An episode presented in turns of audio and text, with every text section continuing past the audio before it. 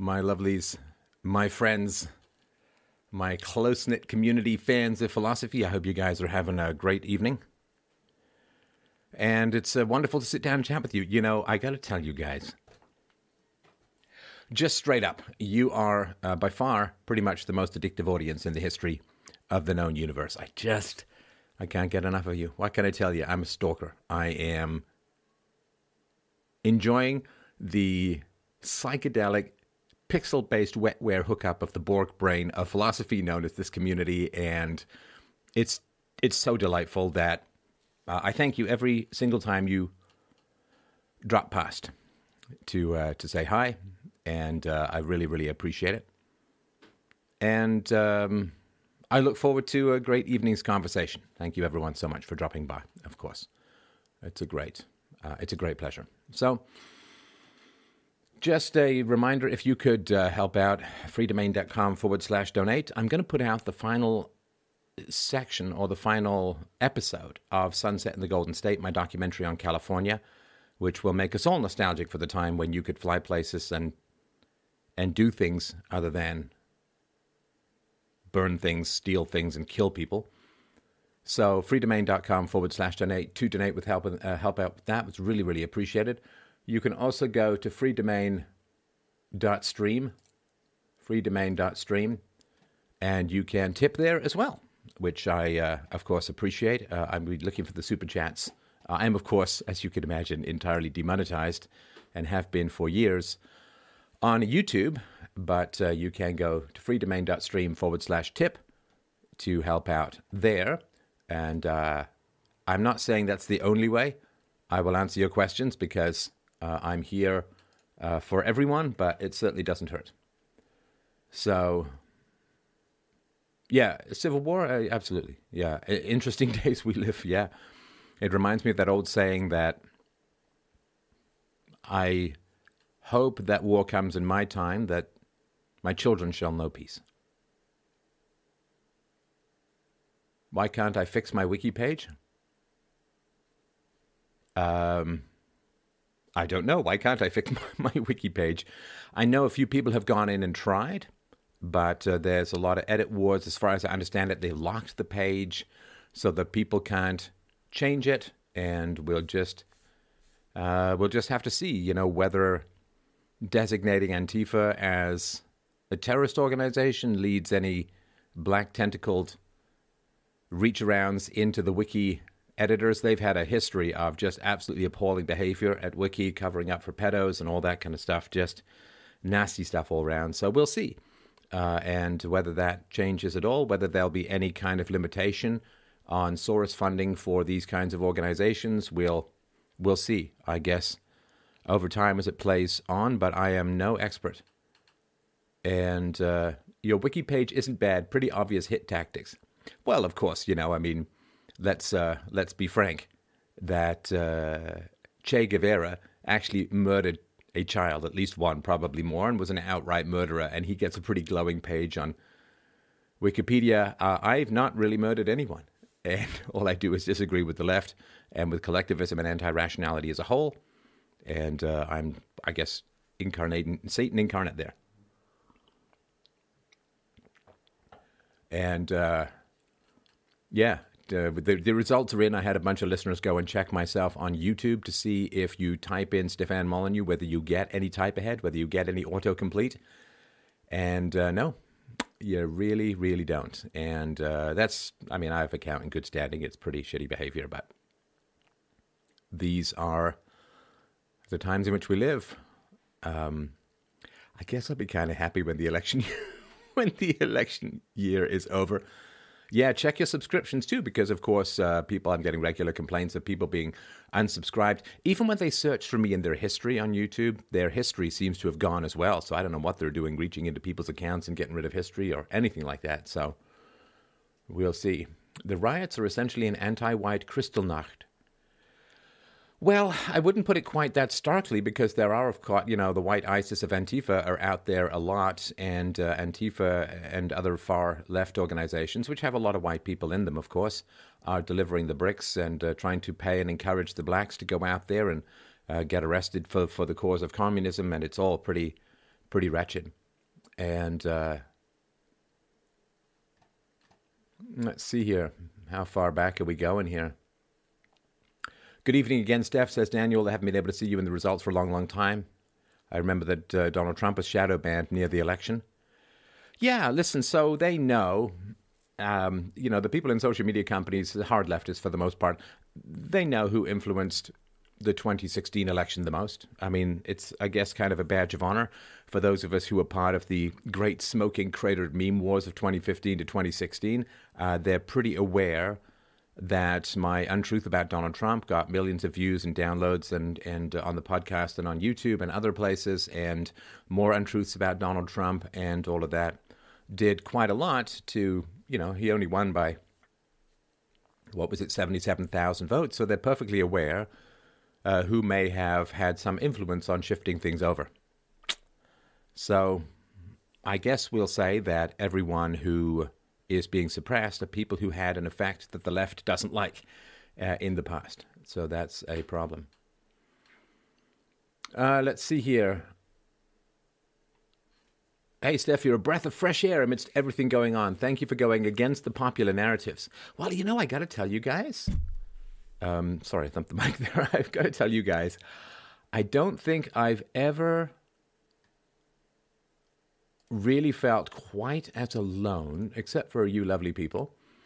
I don't think I've ever felt quite as alone with regards to standing for the truth as I have with this one.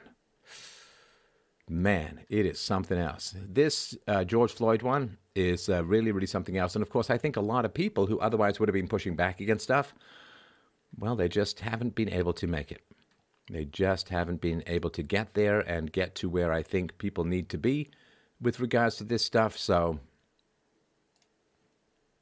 I don't think I ever felt, again, the listenership, my relationship, my connection with you is what really, really matters in this conversation. But I will say that with regards to other people in whatever alternative movement we can talk about, I don't think I've ever felt quite as isolated as I have with this George Floyd situation. Everybody's taken a massive step back, and this, of course, is the breach through which all of this stuff is rushing through.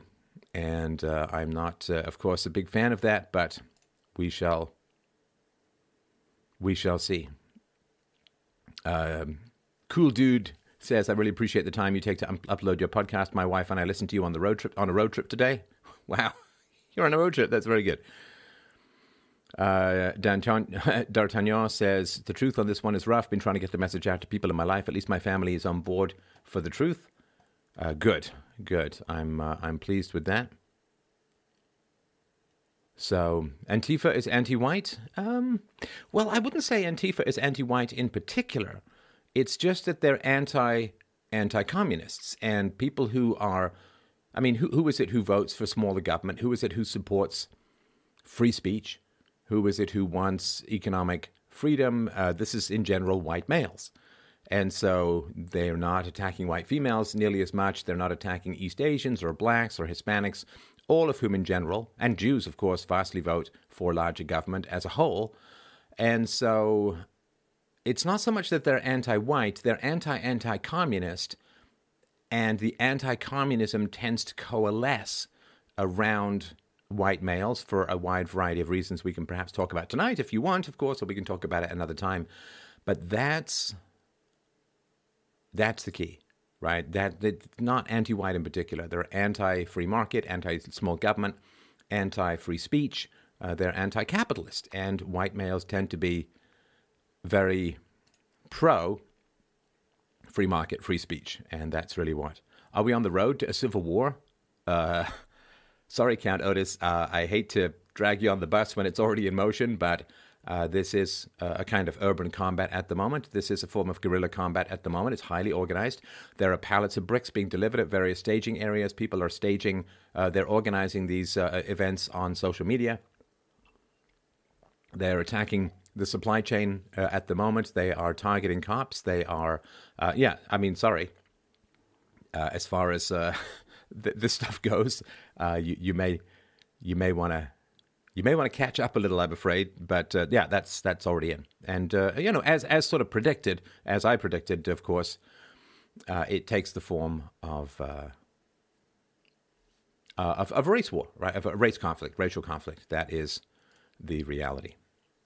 That, of course, has been promised by the leftists, the communists. The race war was promised over almost 100 years ago in the early 1920s, and that's what has occurred. And this is why sort of white supremacy and like white males, right? Patriarchy plus white supremacy plus white nationalism is all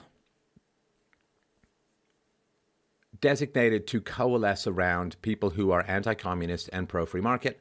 And that's why you see all of the stuff going out about you flatter white females and you attack white males. That's generally the way that things work. And feminism, of course, feminism is one of these weird things where you get an enormous amount of disempowerment combined with an extraordinary amount of psychotic praise. I don't know if you've ever been around people or someone who praises you excessively. It really is off-putting. It really is an unpleasant experience. You can sort of feel these brain smoky tentacles trying to reach in through your ears and take control of your brain. It's a form of semi-demonic, polysyllabic hijacking of your ego and will to be praised so enormously. And I remember being at a county fair some years ago with my daughter, and we went into one of these areas where, you know, like they have a hockey arena in these small towns, and then they have, when there's a fair on in the summer, they'll convert it to a sort of arts and crafts. You know, people sell candles and earrings and bee honey and soaps and stuff like that. And one of them was, there was this man and this woman, and they were like some girl power, female empowerment, blah-de-blah-de-blah, and they sort of marched up to my daughter and they tried to put one of these bracelets of girl power on her arm, and she just kind of recoiled, like, get thee behind me. And, you know, we were talking about it sort of afterwards, and I'm like, I said, do you ever feel like not empowered? She's like, I don't even know what that means. And like, so I said, do you ever feel like there's things you can't do or you're just a girl? And she's like, oh, heavens no. Like, of course not. I mean, why would she? I mean, she certainly has the intelligence to do just about anything that she wants in her life. And, of course, I've never said the things that you can't do and all that, right?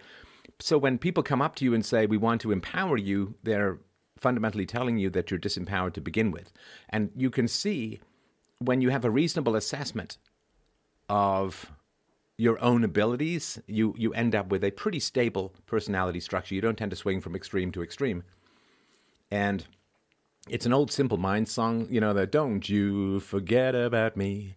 And there's a great, I mean, it's not even a line really. That, and I remember thinking about it when it first came out. I think it was an 80s song, right, from The Breakfast Club. He says, I won't harm you or touch your defenses, vanity, insecurity. And vanity and insecurity are two sides of the same coin. And so the more you praise people madly, the more you hollow out their genuine self-esteem, and they become dependent upon your praise rather than their own achievements. There's no way to fake self-esteem. There's no way to fake an actual positive relationship with yourself. It's like someone telling you you're thin and healthy repeatedly doesn't make you thin and healthy, because our bodies, our unconscious, our sense of identity are empirical. They're not language-based.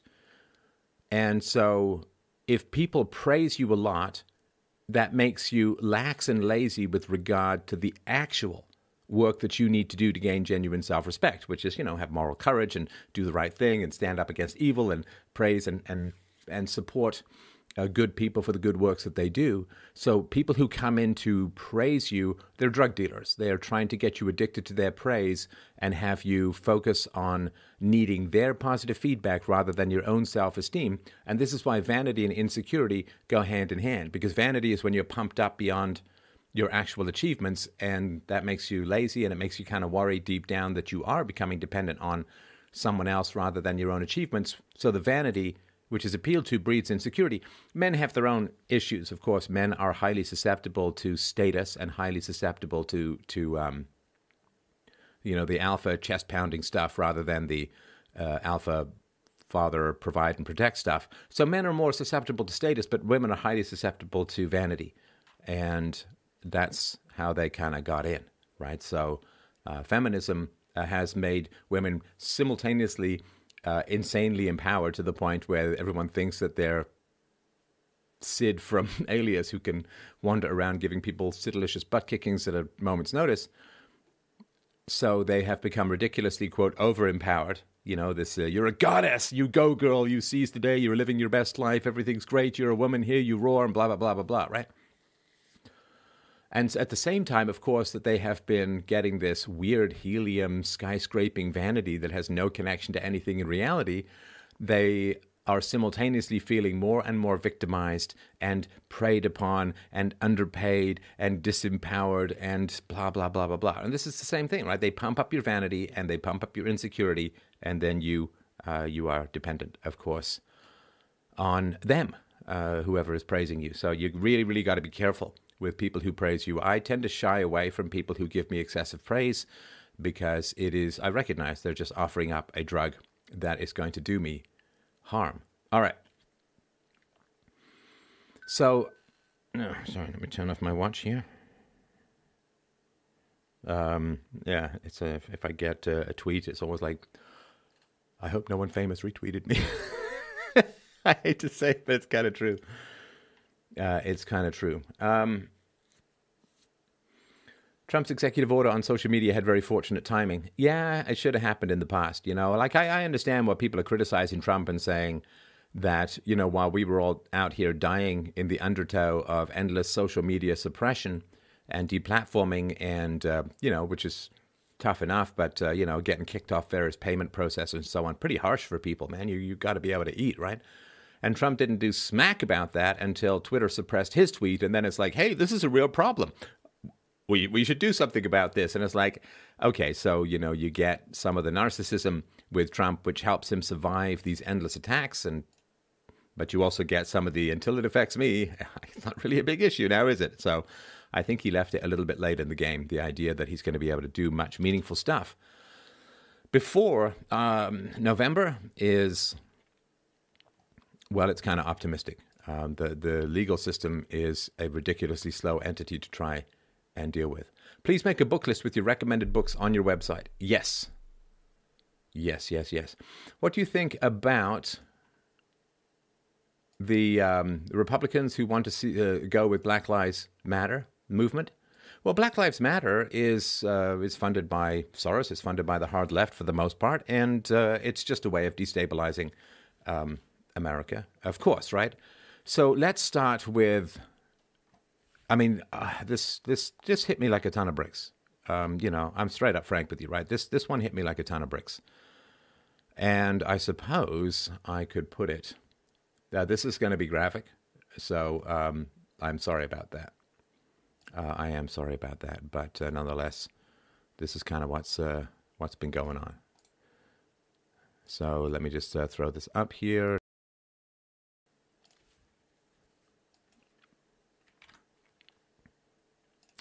This true hero. Let me just move over a little bit here because we'll do a little bit of... Very, very pleased with my audio setup, by the way. I really, really worked hard on it, and it's coming along well. So if you haven't seen this, you know, I do warn you ahead of time that it is pretty appalling. So this heroic man... This heroic man is was horrifyingly, appallingly shot. His name was Police Captain David Dorn. He's from St. Louis. 77-year-old retired police captain was murdered by looters when he tried to protect a local shop. People who encouraged these riots, was it worth it? Did you get what you want? Sickening. And, you know, so this guy became a cop in the 1960s. Of course, he faced, obviously, a fair amount of racism, I would imagine, back in the day. And he was just gunned down. He was retired, and he was helping out somebody whose pawn shop, a friend of his, whose pawn shop was being attacked by looters, and he just got, he just got gunned down. 77-year-old guy tries to save a city, suits up, so to speak, and goes down to try and stop the bad guys, as men do, right? As men do. As men generally do. And what happened? Well, of course, we can see what happened. What happened was, and you know what happened with his wife, right? I mean, you know this kind of stuff, right? What happened was his wife probably said to him, Dave, you're 77 years old. You've done your time. This is not your fight. These are young punks full of bravado and bullets. So this is not your time. Don't go down there. And he's like, he's got a sense of obligation. He's got a sense of duty, this guy. And he wanted to help his city. He wanted to help his friend. He wanted to help push back against the violence he had dedicated his whole life to attempting to control. I don't know much about this guy's career, but I do know that he strikes me as an old school kind of hero. Somebody who stood up against the mob. And what happened? He didn't listen to his wife, as we often don't, right? We men, we often don't listen to our wives, right? We do things that are courageous to the point of foolhardiness, right? So courage is a very, very difficult thing. Too little, you're a coward. Too much, you're foolhardy and reckless. And you're like that, you know, that apple-cheeked young kid in every World War I movie who's so enthusiastic and so patriotic and then just goes over the barbed wire and gets completely ripped apart by Hun bullets. So, you know, this is a guy, I want you to think of just, you live on a street, right? You live on a street, and David Dorn moves in next door on one side. On your left is David Dorn, and on your right, George Floyd moves in. The drug addict, the violent felon. Who are you going to want to lean over your backyard fence to have a chit-chat with? Who you were going to enjoy when they knock on the door and say, yeah, I'm a little bored, let's have a chat. I got nothing to do. What's on your mind, right? Let's sit down and have a great conversation. These absolute bastards. It's the first time I've sworn on Twitter. It's the first time I've sworn on Twitter. I don't mind a bit of salty language. I don't mind. But they just fucking killed him. They just killed him. They just straight up. Looters just ran past. I don't know what their race is. The looters just straight up ran past him, dropped a bullet in his skull, and kept going.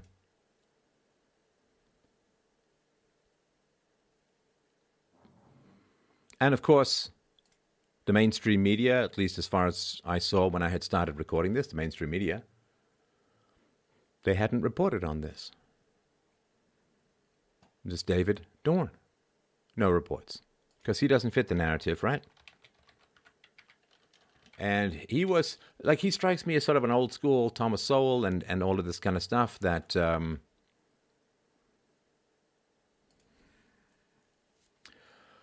he just seemed like a good guy. And I could be over-sentimentalizing. I don't know the man, obviously. But this one really, really hit me. This one really hit me. I don't know how you guys are feeling. Let me know. But this one did really hit me. Really hard. And we're going to have to see how this plays out.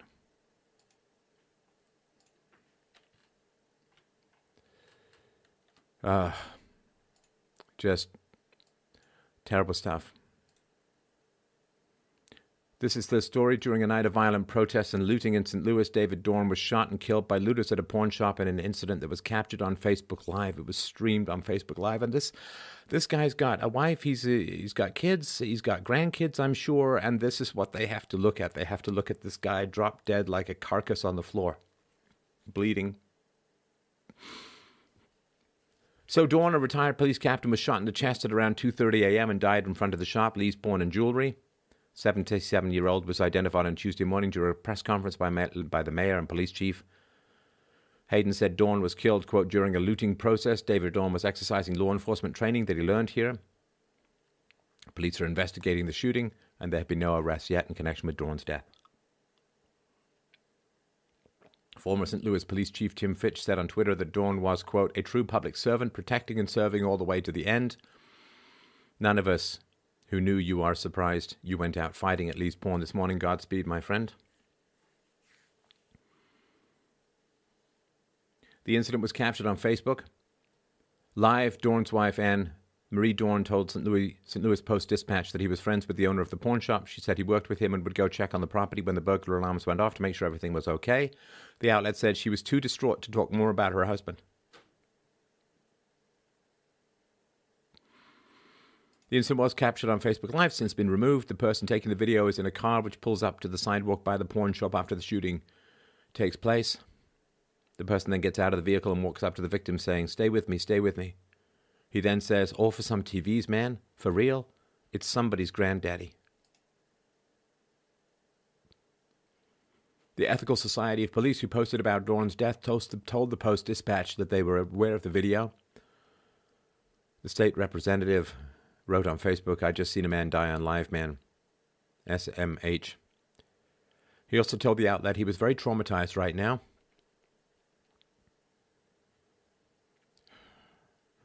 Dorn worked as a St. Louis police officer for 38 years before retiring in 2007. A tweet from the Ethical Society of the Police said, "One of the people murdered last night was a retired St. Louis city captain. He was murdered by looters at a pawn shop. He was the type of brother that would have given his life to save them if he had to. Violence is not the answer. Whether it's a citizen or officer, RIP captain." He started in the 60s as a rookie patrol officer before rising up the ranks and becoming a captain. Dorn also served as the deputy commander of the Bureau of Patrol Support, overseeing patrols, the tactical unit, and commercial vehicles.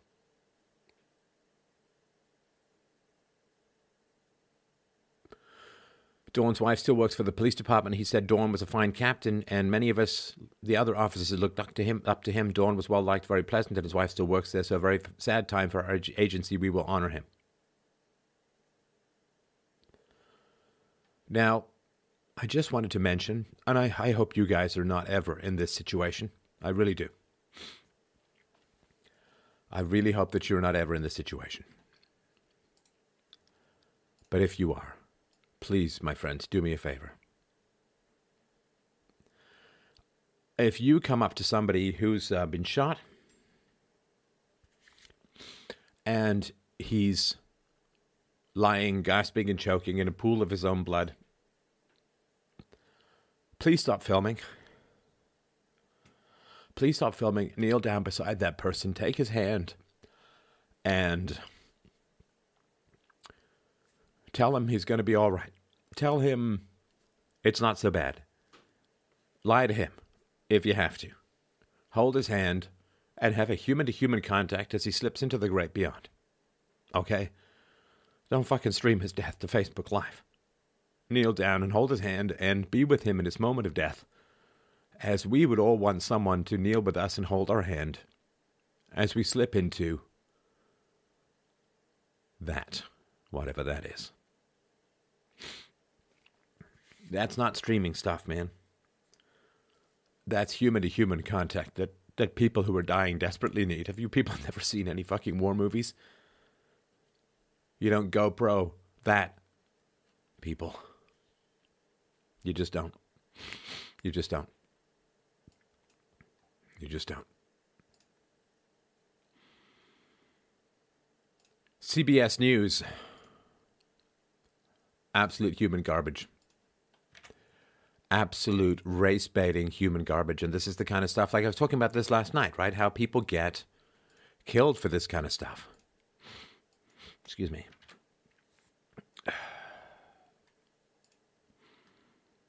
White bar owner in Omaha shot and killed by a black protester. He won't face charges. Wow, that sounds really bad now, doesn't it? Doesn't that just sound terrible? That he won't even face charges? And I'm sorry, I don't know, for some reason I can't scroll this thing. I'm supposed to be able to, but I can't scroll it at the moment. A page down or anything? No, hang on a sec. So, these pieces of human excrement, I will tell you what the real story is. During protests, like, look at the title. A white bar owner in Omaha shot and killed a black protester. He won't face charges. Sophie fucking Lewis. Sounds terrible, right? He was just shot and killed a black protester out of nowhere. He's not even going to face charges because everything's so goddamn racist, right? Oh, well, that's... Now, I see here we've gone from... Oh, you can't see this. You've gone from protester down here, suddenly he's an activist. During protests in Omaha, Nebraska, over the weekend, a black activist was shot and killed by a white bar owner after a fight broke out. The county attorney said the shooter will not face charges because he was, quote, defending himself. Defending himself. The Douglas County Attorney's Office determined Gardner acted in self-defense after interviewing the shooter and reviewing videos of the incident. There was a consensus that the actions of the shooter were justified. County Attorney Don Klein says there wasn't any big disagreement about what happened here. According to prosecutors, the incident followed an altercation involving Gardner's father, who pushed several protesters when asking them to leave the bar. A grainy surveillance video of the shooting played during the briefing shows Gardner backed up and pointed a gun after two people tackled him in the street. He initially fired two shots in the air that did not hit anyone. After Skurlock jumped on his back, Gardner could be heard saying, "Get off me," many times before fatally shooting Skurlock once in the clavicle. Klein said, "Mr. Gardner, as we now know, has said, 'I did what I did to defend myself,' and we find that we can't disprove that from the evidence that we have." In response to outrage on social media, Klein added that there was not any racial tone to the conversations between Skurlock and Gardner.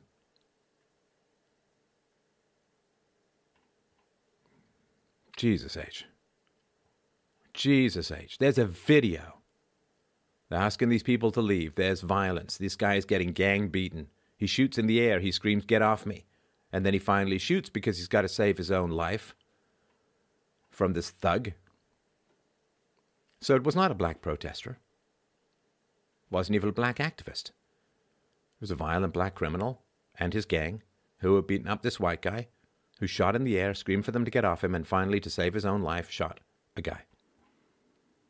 CBS News, you are race-baiting pieces of human garbage. I'm just telling you that. Straight fucking up. You are just absolutely horrible and horrifying human beings, and you're going to get people killed out there with this kind of shit. And you're sitting in your comfy little goddamn offices, sipping your lattes and typing away with all of the glee of low-rent Tyrannosaurus sociopaths.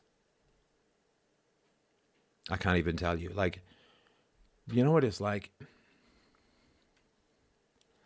You ever have this... It's a stupid example, and I apologize for it straight up, but you ever have this when you're a kid, like, you build something? You build something that's beautiful, right? You build something that means something that's beautiful, whether it's a sandcastle or a beautiful Lego structure or a house of cards or a domino tilt-over set or something like that. You try and build something beautiful, right? And you know how it goes a lot of times. You know how it goes.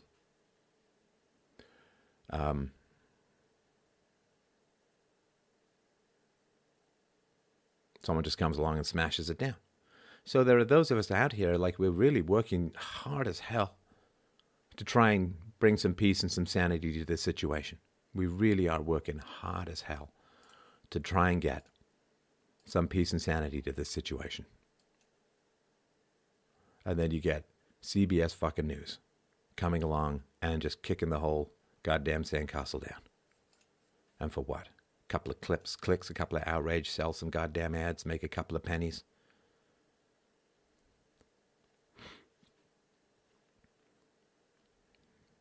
Just absolutely appalling. Absolutely appalling.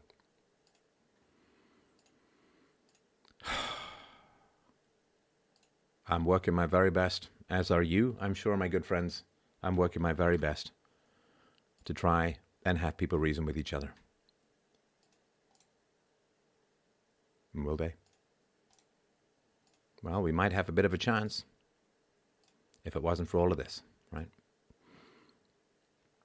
2013, murder of blacks and whites in the U.S. 2013 per 1 million members of the murderer's race. Whites killed by blacks, 9.83. Blacks killed by whites, 0.77. Whites killed by whites, 10.22. Blacks killed by blacks, 53.94. So the very lowest number here is blacks killed by whites. Whites killed by blacks vastly outnumber blacks killed by whites. And the sources are right there, 2013 FBI crime report.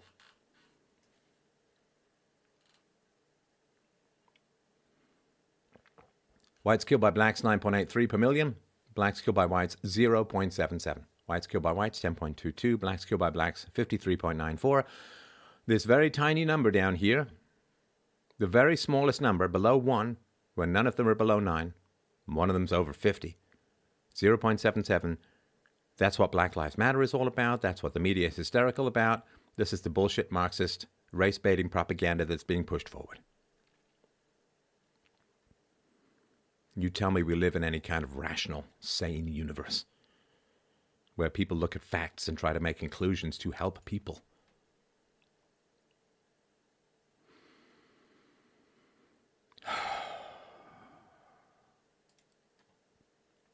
And some of these attacks are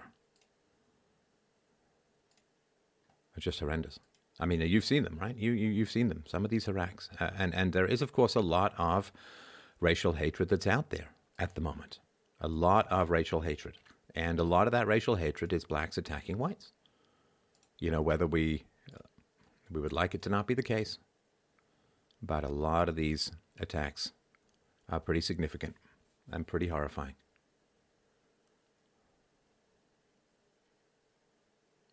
And we have seen, of course, people attack cars, and then the cars drive away in a panic. We see these kinds of attacks, these racial attacks, race hatred attacks. And this guy's down.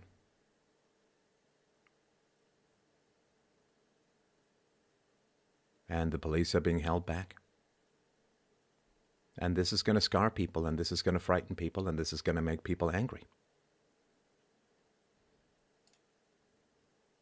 And this is how things are going to play out unless we can calm our tits and find some way for us all to reason together. I genuinely hope that this is not too late. I genuinely hope that we can.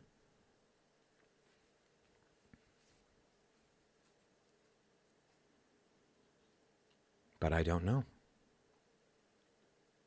I don't know. Scott Adams, who's well worth following on Twitter, and his books I recommend. He had an interesting tweet.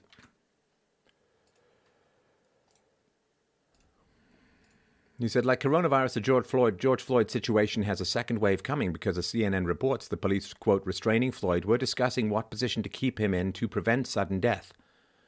No real chance of convicting the other 3 cops if that reporting holds up.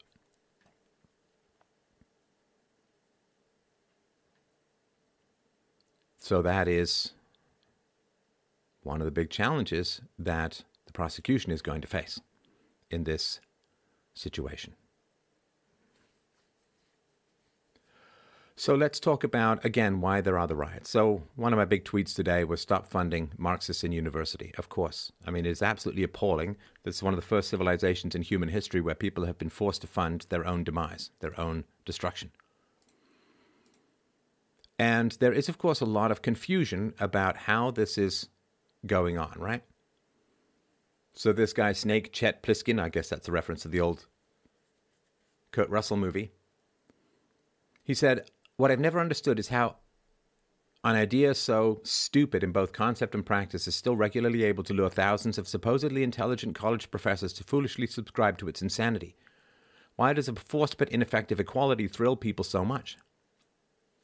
So I wrote back and I said, communism is for people too traumatized to grow up.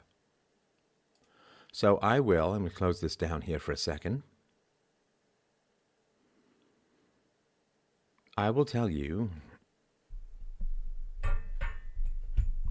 in a very graceful redistributionist manner here, I will tell you where communism comes from and why it's so appealing to people, despite the fact that, you know, communism has killed 100 million people over the course of the past century or so, despite the fact that it has been roundly and completely discredited and dismissed by Ludwig von Mises, Murray Rothbard, Milton Friedman, frankly, a lot of Jewish people. For those of you who were like, well, Jews are all communists, it's like, no. There's, of course, there's some Jews in communism, and there's some Jews in anti-communism. Ayn Rand, of course, a very famous anti-communist that Christians mocked and scorned, by the way, and helped to discredit. Whittaker Chambers among them, gave an absolutely savage review of Atlas Shrugged. So how is it that, so communism, why is it compelling to people? Why do they care? Why does it speak to people so much? So when something is universal but anti-rational, like communism, you have to look at the emotional ties, the emotional roots that drive people towards it. Where does it come from? So if you look at the family, what is the family? Well, the family has authority figures known as the parents who provide resources based upon need. It's from each according to their ability, which is the parents going out and making money and running their dishwasher and all that kind of stuff. So it's from each according to their ability, to each according to their need. Well, that is the relationship between parents and children. Children look to the parent to provide them resources, and in return, the parent expects some sort of compliance and obedience from the child. If the child fails to provide that compliance or obedience, the child gets hit, or the child is locked in his room, or the child is no food is given to the child, or the parents withdraw, or they're cold towards the child. In other words, the parents escalate threats until the child complies. Now, that's natural. That's healthy. That's why I'm not saying that the punishment and all of that, but that relationship from each according to their ability to each according to their need, that is a natural and healthy aspect of parenting. You don't sit there to your toddler and say, well, it's time to earn your keep, kid, right? I mean, you provide to your children because you are the elder, and they are helpless and needy and dependent. And you do expect a certain amount of conformity, and of course, because I promote peaceful parenting, that conformity should be along the lines of reasoning with your child, of restraining your child where necessary, and not in yelling, hitting, beating, threatening, or anything like that. But if you have a traumatized childhood, see, trauma, what it does is it freezes people in time. It freezes people in time. So if you are 12 and you experience some horrible traumatic incident, perhaps you are beaten within an inch of your life, perhaps you are raped or extremely neglected, then what happens is your emotional development tends to freeze at that particular time. You can't continue to grow. The same thing happens with addiction. So when people get addicted, they use their addiction as a way of avoiding their emotional state or their emotional trauma. And so what happens then is because they use their addiction as a way of self-medicating their way out of dealing with their emotional trauma, they cease to grow as human beings, which is why you do see a lot of people who are addicts in their 30s and 40s who are still trying to live lives of teenagers and early 20s, because your emotional development stops with unprocessed trauma and with all of the mechanisms that you put in place to try to avoid all of that unprocessed trauma. Now, of course, it's beneficial for you to process the trauma, but it's not beneficial to the people who abused you. So if you were, say, raped by a parent, abused by a parent, let's say it was your father, then your father doesn't want you to process that trauma, because if you do process that trauma, let's say he raped you, well, then you might go to the cops, and then he might go to jail where he might die. Because, you know, pedophiles don't do that well in prison for reasons that are pretty obvious, that a lot of people in prison are there because they were raped as children and either did not or could not process the trauma. So it's to your benefit to process the trauma, but it's to your abuser's benefit that you don't, that you act out, right? Especially what happens is, if you are an abuser, what you want to do is break the will of your victim, and so that you can call your victim a failure and then blame everything that goes bad in your victim's life on the victim, which keeps them distracted and self-obsessed and insecure to the point where they never really get round to circling back and confronting you for the abuse that you perpetrated upon them. So the whole point of childhood is it's a stage that's supposed to be outgrown, but the way that you outgrow childhood is you get your needs met, right? You get your needs met. Your needs are met when you're young, so you gain a secure bond, you get breastfed, you get cuddled, you get held, you get played with, people take delight in your existence, they enjoy your company, they look forward to seeing you, they hug you, and you grow up certain of your bond with your parents. You're not yelled at, you're not insulted, you're not hit, you're not thrown into some ghetto of a public school to wend your way among the Lord of the Flies, lowest common denominator sociopathy of your average brightly lit, well-painted classroom. You get your needs met. And when you get your needs met, you can move on to the next stage. If your needs are not met, then you get angry, you get hurt, you get frustrated, you get fearful. But you can't process that as a kid because you have to bond with your parents. All of the kids who openly challenged abusive or neglectful parents throughout most of human history were simply abandoned. They're just like, you're too much trouble. Or they weren't given enough food. Or they weren't scooped up when the wolves came calling because they were snacky. So we're all ingrained to please our parents. We have to please our parents because our parents are the source of our food. You know, if you're trapped in some gulag or some prison, you have to have the guards like you. Because if the guards dislike you, they just might not bring you enough food. That might not kill you. They might just underfeed you. But if you get sick, you won't have enough strength to fight it. Like you have to, right? When people have authority and power over you, you have to find a way to please them if they're not affectionate towards you already. So you bond with your abusers. You internalize the abusers, so that you don't trigger them, right? So I internalized my mother, who was a very volatile, dangerous, and violent woman. I internalized her so that my internal mom would stop me from doing stuff that would trigger my external mom, and that's the best way to survive. Then you kind of got to deal with that later, but, you know, you kind of just suck it up and deal with the war that you're in as a child at the time. Now, you get stuck there. You get stuck there. So if you can't ever outgrow your childhood, you will forever be in search of an authority figure who provides for you and punishes you. Because the provision and the punishment for most families tend to go hand in hand.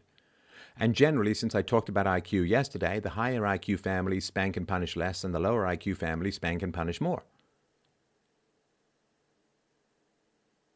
So most people's relationship to the state is very conditioned upon their relationship to their parents, often their father, but can sometimes be their mother. Depends if they're a single mother, of course, and that generally is the case because she is both nurturer and disciplinarian, which is a complex role for any human being to fulfill. And we know in general that single moms are very bad at raising children, particularly boys.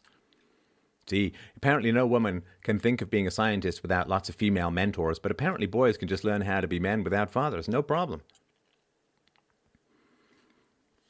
So if you have unmet needs from childhood, then you will always and forever be looking for a substitute family that is going to do the right thing, and then you'll never have to grow up, you'll never have to deal with the trauma, you'll never have to confront the people who harmed you, your parents, which we are strongly, strongly programmed to avoid doing. It's a very, very tough thing to do, to sit down as an adult and confront, or as a child, it's virtually impossible, but as an adult, it's very hard. Certainly one of the hardest things I ever did in my life was sit down and confront my mother about her abuse of me when I was a child. And it was a 3 or so conversations and then one more after that sometime. And it's a very, very hard thing to do. It goes very much against the grain. It's a very difficult thing to do. But it's essential because that's how you grow up, is you live in truth, you live in reality. So communism is for people who haven't grown up. And this sounds like, oh, just grow up. And no, I mean, I really sympathize with the trauma. When you think of people like the Antifa fellows, right? I mean, they've got weird piercings and sleeve tattoos and weird hair and, you know, 1,000-yard stares and you name it, right? I mean, just think of what kind of childhoods those people have had, that they end up with such psychotic rage, such sociopathy, such an inability to connect with anyone real. And they think it's all about the state, but they're little kids, basically. They're like teenagers, early 20s. They haven't even remotely grown up to the point where they can look at the state as anything other than a substitute for parental figures. And this idea they hate the state, they wish to destroy the state, they wish to kill the state, this matricide and fratricide writ large. They just want to kill their parents, and they're substituting the state because it's too emotionally traumatic for them to look at the anger that they have towards their parents. The parents who abandoned them, maybe, and a lot of them come from rich families, right? These Antifa guys, they come from rich families. So what's going on? Well, it's pretty clear. I had the, I suppose, honor of working in a daycare for years when I was in my teenage years. And I actually got out of school for half an hour early every day because I had to get on two buses to get to the daycare job that I had. And I worked there all summers, and I worked there for a couple of years. Had a great relationship with the kids. I loved them. They were very keen on me. And I remember when they finally got a hold of my phone number and they just called me day and night and all that. It was really, it was kind of sweet. But so in the daycare, though, it was pretty clear that it was tough on the kids, right? I mean, they wanted to be with their parents. They didn't want to be in some daycare for hours and hours, right? So for the rich kids, why do they hate capitalism? Because capitalism stole their parents, right? This is sort of primitive mechanism that's going on in their minds, right? Why would they hate capitalism so much? Well, of course, you know, on their phones, lattes, Starbucks, blah, blah, blah. The cliches are pretty obvious and pretty predictable, right? So why would they hate their parents so much? Why would they hate capitalism so much? Because their parents dumped them in daycares and ignored them and put them in summer school so the parents could go and work. In other words, capitalism stole mommy, capitalism stole daddy, I hate capitalism. If I kill capitalism, then mommy and daddy won't have to go to work all the time and kids won't have to suffer through what I suffered through. In other words, if you have trauma in your family history, it is almost impossible for you to see society as an adult. Everything becomes, it's about your family, it's about your history. And that's really important. And if you look at the sort of the little kid view of the family in sort of traditional family structures, right? The parents provide things and the kid doesn't really know or have any clue where the money comes from. They're just, you know, stuff happens and there's money, right? And that's the communist or socialist relationship to the state. You know, the government just has money and the government should just spend money. The government, you know, mommy and daddy is supposed to provide me with health care. So when I'm an adult, given that the state is mommy and daddy, of course, it feels perfectly true that the state should provide you with healthcare. Mommy and daddy are supposed to provide me with education. So of course, I should get free student loans to go to college. Mommy and daddy expect compliance, and if I don't comply, I will get hit or I will get grounded. Well, that's police and prisons, right? You understand how this all just fits together, right? And people in the government instinctively recognize this. This is why they continually promote policies that traumatize children. Which is why, if we talk about these riots, you know where a lot of these kids are coming from. They're coming from these ghetto households where nobody may have seen a job application for 3 or 4 generations because of the welfare state. The welfare state pays a single mother the equivalent of $70,000 to $75,000 a year US to have a couple kids. And what I mean by that is to earn the equivalent of the benefits that she gets. And the benefits are legion and widespread and multifaceted. It's called the welfare trap. I've got a whole video on it. You can look for it on my channel. Well, you probably can't find it, but, you know, find some way. You know, go outside of YouTube and look for it. But the welfare trap is how much money would the woman have to earn in order to match the benefits she's getting? Or another way of putting it is, how much does she have to make before the effective taxation rate is not 100%?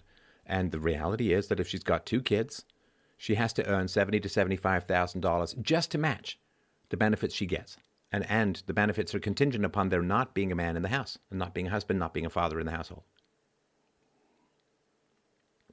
Which is why in some of the ebonics, the welfare, so the public housing, Section 8 housing is referred to as girlfriend farms. You can't move in, or if you can move in, you got to like leave no trace and all that. Can't have a man around because you never know when the social worker's going to come by and blah, blah, blah, right?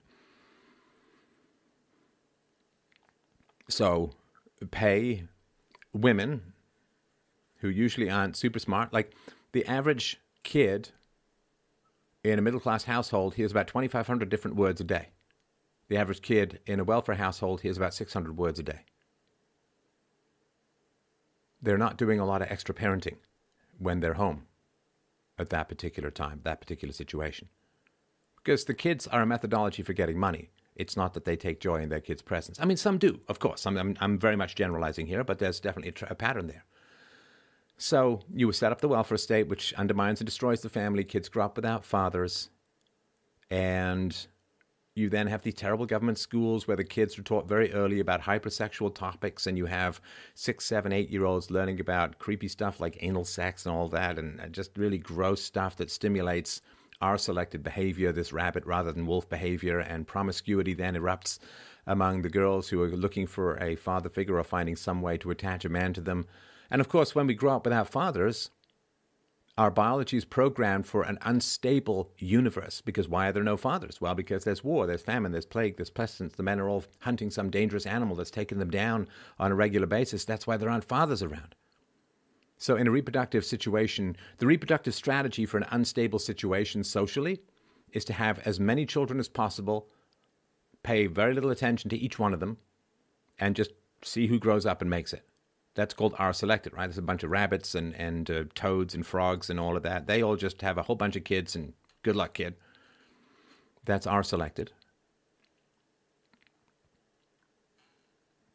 And K selected is the apex predators in general. They have fewer, the owls, the lions, the wolves, and so on. They have fewer kids, but they invest in their kids and they train their kids and so on. They don't just, because they're more in control of their situation. Life is pretty chaotic for a mouse. It's not so chaotic for a wolf. It's more predictable, more controllable. So you put in all of this chaos, you put in all of this propaganda about how men are dangerous and women are victimized and all of that. And then you also pump up women's expectations to the point where they can't ever be satisfied with a man, because they're strong, powerful goddesses, and you hide from them the inevitable decline in egg quality. 90% of eggs are gone by the time a woman's 30, 98% by the time she's 40, and you just push off the wall, you push off the decay of her fertility and beauty to the point where she ends up having to scrabble around the crappy used car lot salesman, men broken, divorced, destroyed by family courts in their 30s. You just end up with kids having pretty terrible childhoods. Neglected, abused, abandoned, betrayed, traumatized in school, your bad childhoods. So then you prevent the emotional development from happening for children, and then they grow up utterly dependent upon the fantasy of the state as the perfect parent. And the state will provide for you. And if you don't obey the state, you get thrown in prison, which is being sent to your room. Or you get punished, which is violence from the cops. This is the reality. of how these things come about. From each according to their ability, to each according to their need. That is the reality. So that's why I said communism is for people too traumatized to grow up. Somebody said, Steph, I'm curious what your thoughts are. What do you think comes next? And I wrote back, delusions give birth to violence. Violence shatters delusions. Cycle of status history. So when we are deluded, we're not in reality. We're not meeting in the real world. We're not meeting in facts. And when we're not in the real world, we can't negotiate with each other. It's like trying to negotiate with somebody who's taken your family hostage. They only speak Japanese and you only speak Klingon. And you can't negotiate because you're not meeting in the same reality, language-wise. So delusions, when we're taught things that aren't true, it gives birth to violence. And then what happens is the violence shatters delusions. So one of the central tenets of Marxism is that people commit crime because they're poor. People commit crime because they're poor, you see. This is not true. I mean, it's not even close to true, and it's not even easy to disprove. The children of the poorest whites commit less crime than the children of the richest blacks in America. And the Appalachians, very, very poor section of America, has a pretty low crime rate. The country tends to be relatively poor, has a very low crime rate. During the 1930s in America, there was a Great Depression. Surely crime rates should have gone up because people got so desperately poor, but it didn't. It's not a lack of money that causes crime. But because there's this idea that crime is born out of poverty, what's happened is the West has thrown trillions of dollars over the past 50, 60 years into poor communities, right? In subsidies, in welfare, in SNAP payments, in even the redistributionist income that comes out of forcing men to pay for even children that aren't theirs, right? Because they've been cucked by the woman, right? So you open up this massive floodgates of welfare spending, of social redistributionist spending, and then you say, well, gosh, that's got to solve the problem of crime.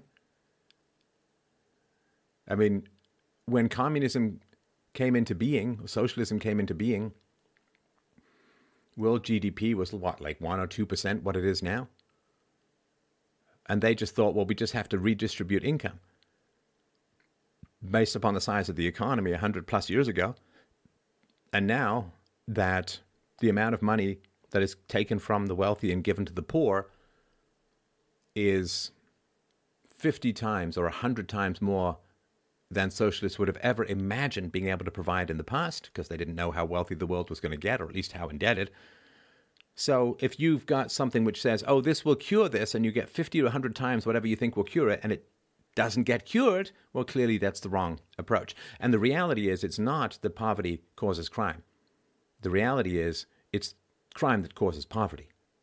So when there's crime, people get traumatized. When there's crime, people don't want to get stuff or make stuff or keep stuff. They don't want to build businesses. And this is going to be the horrifying outcome of all of this, that the poorest communities are going to be hit the hardest by these riots. And the people who've spent their lifetime building up businesses in the face of often insurmountable odds, well, they're going to lose hope. They're going to lose their businesses.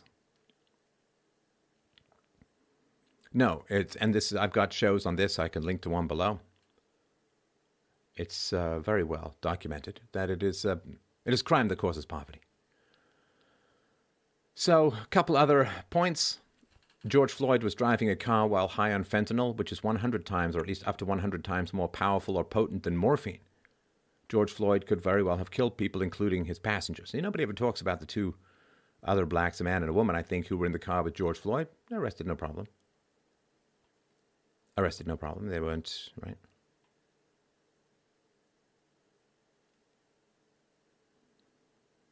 Let's get to a couple of other notes here that I have from the day. It's hard, you know. It's hard. This is a tweet I got from someone in the United States. Black males kill police officers 18.5 times more often than police officers kill unarmed black males. Proportionally more white people are killed in arrests for violent crime than blacks, and studies show police actually have a pro-black bias.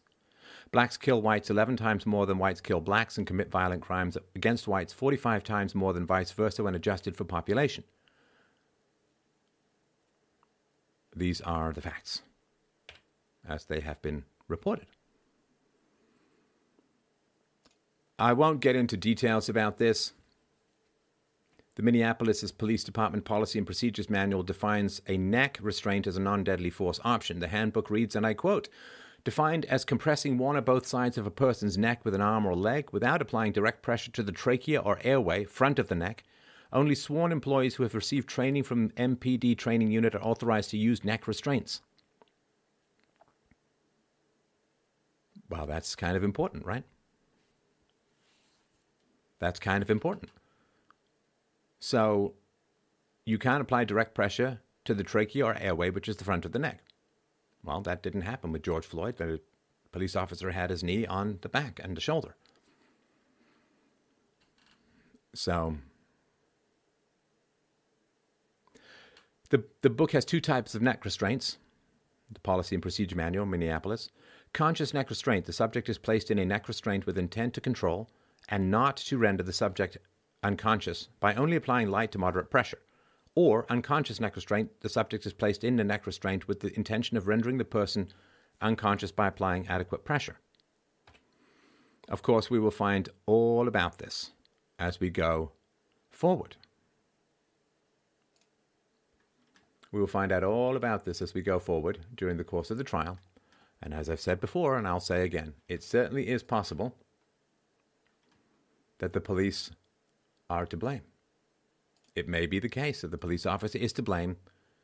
I'm certainly not discounting that possibility because I ain't running a courtroom. I don't know. I don't know. We will see. We will find out. Now, again, sorry, because I can't scroll here, I don't know if this is going to work or not, but let's give it a try. Let's give it a try. All right, so I scroll over here a little bit. Oh, a little bit more. I should get everything on a rail here or something, right? Let's see if we can get down here or anything. Oh, wrong one. Oh, we're going direct. So, yeah, this is graphic images. So this is the struggle between George Floyd and the police officers inside the vehicle. So that's kind of important, right? Because he was really struggling and resisting. And that is kind of a big deal. So he didn't want to get into the car because he claimed claustrophobia. So I don't know how this is going to play out, but that is, it's a very real thing that happened there. They're really having trouble with this guy. He's giving them a lot of pushback and a lot of fighting. And again, we'll find out as things go forward.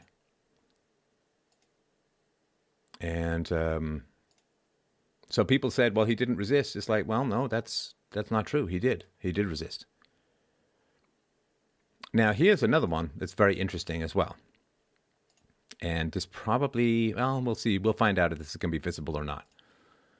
But let's have a look here.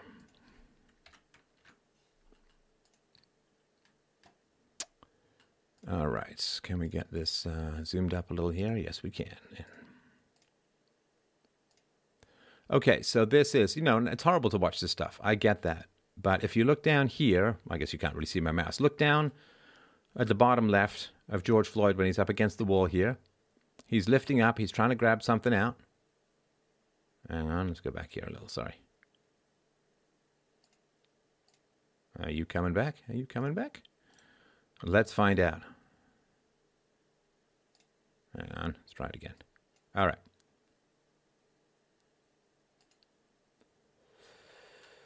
It does not seem to be coming back. Let's see. Is it going here? Can I refresh? Let's try refreshing. Sorry about this.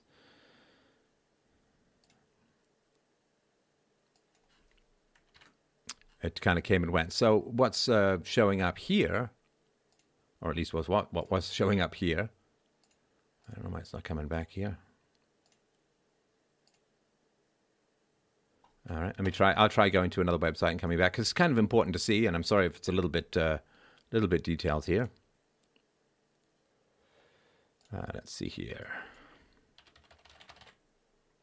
Let's go to the most important website on the internet, and then we will come back. Who is that handsome devil? I must find him. All right, let's try that again. Okay, so here, this is George Floyd. He's this is from a restaurant. So he's out of the car, and he's up against the wall here, and zooming in a little down here. So if you look down where his arm is, just around where the bottom of the restaurant is, the white wall down there, see that little packet there? That little white dot? Okay, so that is something that he appears to have dropped, because it doesn't seem to show up earlier. And then, you see, he drops it right there. And it's a small, it looks like a small white packet, and we'll find out, of course, what that is. Maybe it was grabbed, maybe it was seen, maybe it wasn't. But the standard narrative would be, of course, that that's a small packet of some sort of drugs, possibly cocaine, possibly something else. And we'll again see what effect that may have had, what might have happened. And yeah, I mean, the guy George Floyd had prior assault, home invasion, drug possession, selling drugs, illegal weapons possession, gun theft, and trespassing, just to name a few. He had a home invasion where he and his gang pointed a gun at a woman's stomach while his friends ransacked the place, but his family described him as a gentle giant, says someone. And, of course, the police would probably have brought up his rap sheet if they knew who he was, and I think that one of the officers did, because they worked together in security. So home invasion, robbery, threatening, deadly force, and that's not good, right? That's not good at all. So, all right, that's sort of, let's take ourselves away from this the gruesome history that has resulted in so much horrifying damage. And let's get to you, my friends. Let's get to you. I would like to be here for you as best I can. If there's something helpful that philosophy can bring to you in this situation, I would very much like to help if I can. Any questions, comments, issues, anything you'd like to share? You think Hong Kong was free, what was until now, the closest we had of true capitalism? It ranked number 1 on Heritage's Freedom Index. Yes, and for more on that, you can see my documentary at freedomain.com. You just click on the documentaries tab, it's right there. So yes, I went into the great detail about that. Do you think it is ironic that America is experiencing a significant glimpse of what it deals to foreign nations like Iraq? Yes, I think it is something. There is a brutality that is involved in imperialism that starts overseas and then creeps back homewards, for sure. Floyd died of an overdose, period. See, that's the big challenge. We don't know yet. We don't know, right? So the one of the coroners said that it was a homicide, which means that it was the death caused by another human being. And these are all, you know, challenging questions. The eggshell theory doesn't apply. Like, it applies in civil cases, as far as I understand it. I don't think it really applies when you're arresting someone, because you can't be psychic. I mean, he was a big, strong, he didn't look overweight. He's muscular. So George Floyd was someone who you wouldn't, you know, Eric Garner, like, was a big, fat guy, too, right? So you wouldn't necessarily think that George Floyd would be somebody who would have, you know, this heart disease, hypertension, and so on. And I did get corrected, and I think it's a reasonable correction, that I shouldn't refer to it as a heart attack, but cardiac arrest, which I understand is somewhat different. But what he died of, we don't know. We don't know. If somebody is high on drugs and resisting arrest, and they get into an altercation, and they've got a weak heart, and it's stressful, and their heart is pounding, and they're terrified, because at this point, I mean, look, please understand, George Floyd was completely screwed in this encounter. I mean, he had a long rap sheet going back, right? He was driving while on fentanyl. It's an incredibly dangerous thing to do. He had drugs in his system. If the little packet that he dropped turns out to be some other kind of drug, it looked like a fair amount. That could be enough for intent to distribute. I mean, he was done, man. He was toast. This was like the worst day of his adult life. he was going down. That length of a rap history, level of criminality, driving under the influence, high on fentanyl, dropping drugs on the street, if that's what it was. Probably was. It looks like it was. I mean, he was going away. And, you know, the way that they work these kinds of people is they say, okay, well, we'll give you a reduced sentence, but you got to snitch up the chain, right? You got to say where you got these drugs from. You got to say who your dealer was, you got to get all of this stuff going on, right? So in his drugged and befuddled state, of course, I mean, he's certainly coherent enough, as it appears, to throw the drugs away that he's got on him, right? But he can't hide that he's high, and they're going to go and take him, and they're going to go, they knew, right? They called the ambulance pretty quickly they didn't wait till he was half dead to call the ambulance. The ambulance was on its way, and they were discussing like, oh, this guy's going through some kind of medical distress. Should we turn him on his side? Should we keep him on his front? Blah, blah, blah, right? I don't know. They could have thought he had coronavirus, for all I know, and that he was contagious. Maybe that's why they kept him face down. But why was he on the ground? Because he wouldn't get into the car, because he fought. He pushed back, and he's a big guy. He's 6'6". This guy was huge. It's not easy to manhandle people like that. But for sure, he was going through an extraordinarily stressful time. And like this moment where he's like, oh, man, I'm high, I'm driving, I've got drugs on me. Who knows what the relationship was or what might have been occurring with the people in the car. Maybe he was not supposed to spend time around criminals. Maybe they had a history. I don't know. But this was an absolutely horrible, wretched, terrible time, terrible moment. And his heart was pounding, and he was like, I'm screwed. And again, this is similar to the Ahmaud Arbery situation. In that Ahmaud Arbery was now going to be his third strike right after the gun charge, after the shoplifting charge. And it was just one bad decision after the other what killed him. You say, well, if he hadn't been arrested, he wouldn't have died.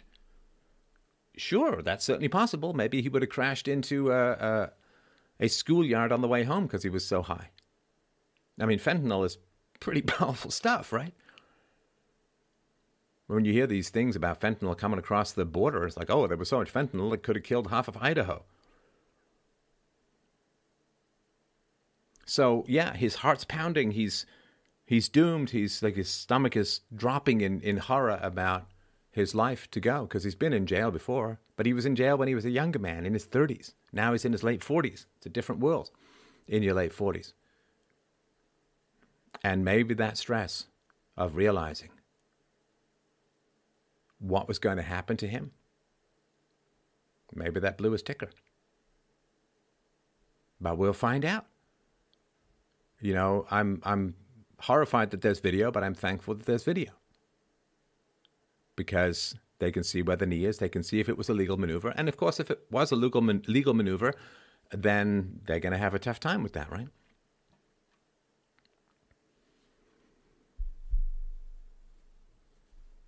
All right. 116 pounds of fentanyl confiscated, arrived at the border. Could have killed 25 million, as I recall, says Rakausa. Yeah. Why am I getting zero search results for David Dom on Google? I don't think, because that's not particularly his name. Just so you know, and please... David Dorn, D-O-R-N, hashtag David Dorn. Please try and get it trending. Please try and get it trending. The David Dorn, R.I.P. David Dorn. It's trending in Canada. I hope it will trend where you are as well. But hashtag David, D-O-R-N, David Dorn. Please try and get it going. Robo B says, I'm surrounded by people who only consume fake news. It feels like being in prison. Well, go watch Hoaxed Movie and watch me in the last 15 minutes. I tell you all about it. Is anyone else, Wojak says, is anyone else sick and tired of all the anti-truths and outright lies being spread by the media? Yeah. The media is the matrix, right? The media is the most responsible. There's never there's never going to be any doubt in the future about whether the pen is mightier than the sword, because entire countries have been taken over by media lies. Entire countries are being invaded, the population displaced by media lies. Just terrible. I wonder what freedoms will be curtailed this time. Don't know. I don't know. Stefan, please read Revolutionary Abolitionist Movement website.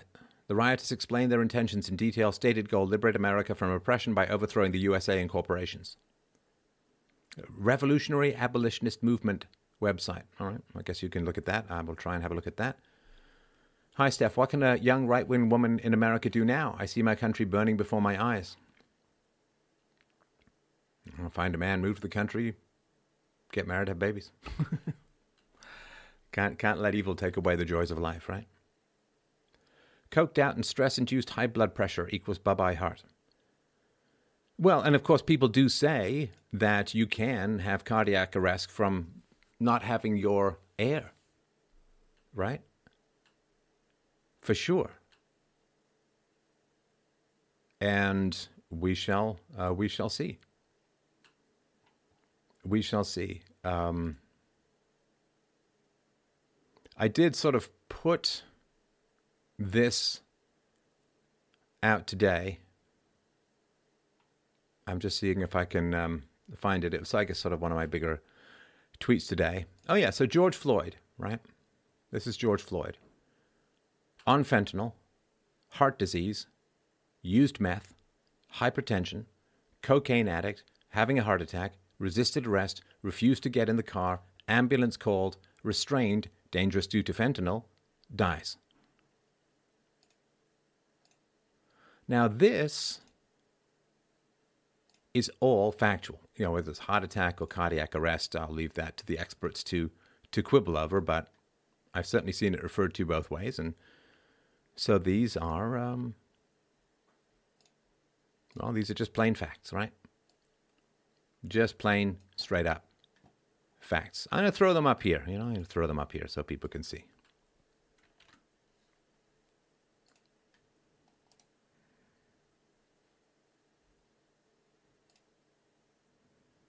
All right, so you can see them, right? And you should follow me on Twitter, of course, right? You should follow me on Twitter. All right, here we go. George Floyd. On fentanyl, heart disease, used meth, hypertension, cocaine addict, having a heart attack, resisted arrest, refused to get in the car, ambulance called, restrained, dangerous due to fentanyl, dies. Now, these are just facts. There's no conclusion here. These are the facts. And there may be more to come. I'm sure there will be more to come. These are the facts. And people are like, well, it's still murder. Oh, my God. So murder requires intent. It requires that you want to kill someone. Otherwise, it may be something else, manslaughter, third degree, as he's been charged with.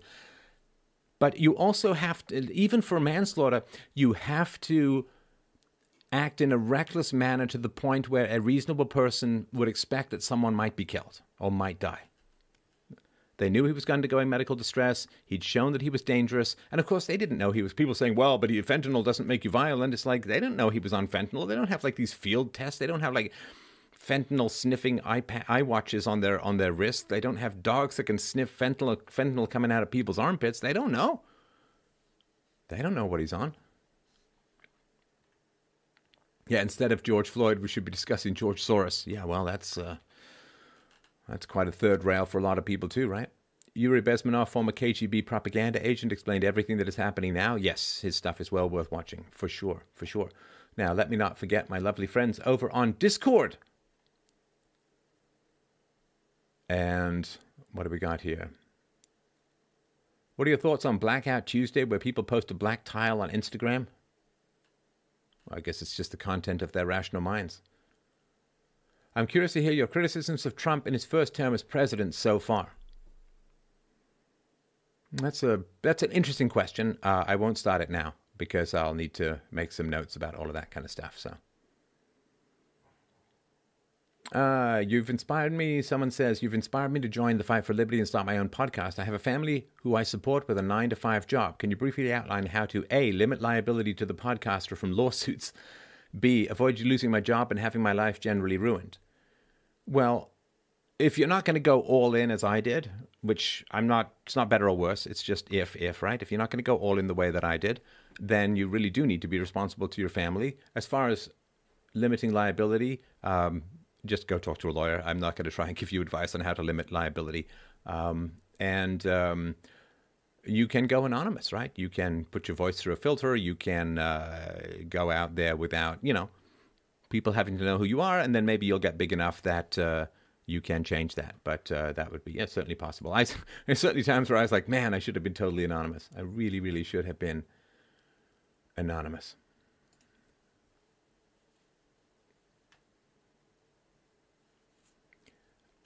All right. Sorry. So that's the questions that I've got going on there. And listen, you guys should really check it out. Subscribestar.com/free domain. Subscribestar.com/free domain. You could go to join the community there. It's a huge amount of fun there, and it's good.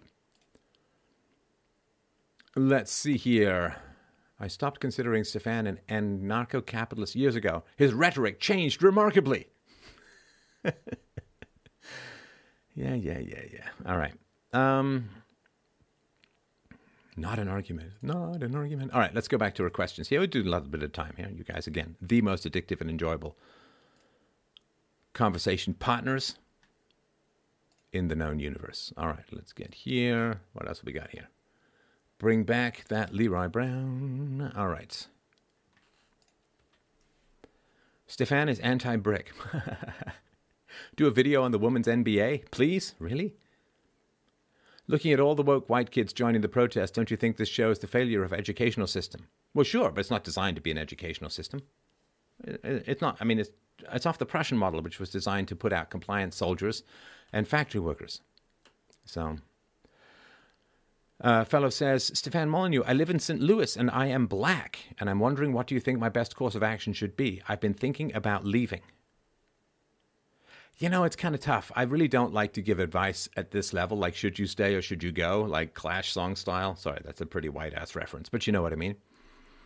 So, listen, tons of smart black people out there, right? I mean, 20% of blacks are smarter than the average white. There's lots of tons of smart black people out there, lots of smart people out there who'd be very happy to have you be part of their community. I'd be happy to have you as a neighbor, and, you know, just travel around until you find some place where it feels right to put down roots. And don't, you know, this is a situation where it's really, really important in these times where it looks like not just America, but Canada's going to need a southern border. It's really important to not be tied down too much. Like, I hate to say it, but this is going to be a lot of cut ties kind of situations, because people are going to try and drag you down with them into their bullshit, into their lies, into their matrix, into their media, into their whatever, right? And it's going to be really volatile. You know, the white kids...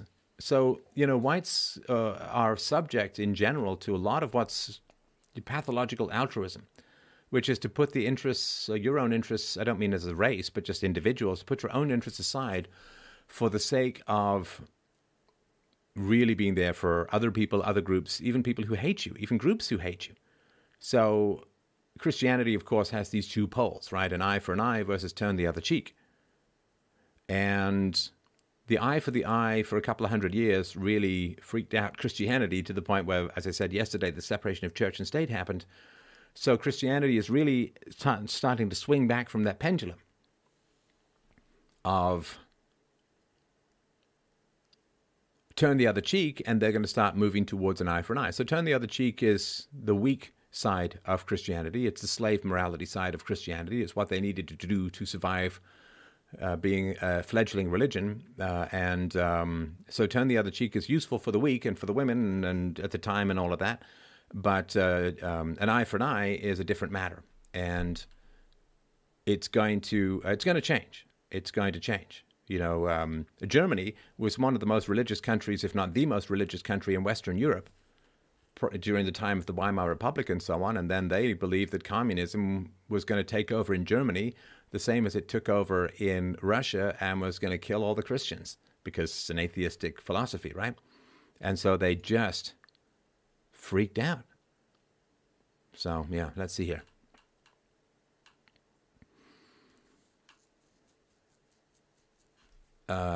Where do you put your sources? Oh, they'll be in description. Sorry, I didn't get around to the ones yesterday. Today, my daughter is very keen on bike riding at the moment, so that's meant. Murder or a heart attack? Well, it can't be both, right? Hi, Stefan. I got asked about whether taking government money from people identified as rioters infringes free speech in relation to your Facebook post yesterday. Government money from people identified as rioters infringes free speech. Sorry, I don't quite understand that. Do you think the U.S. can truly be multiracial? Well, as I've always said, I believe that we can get along if we can talk about facts with each other.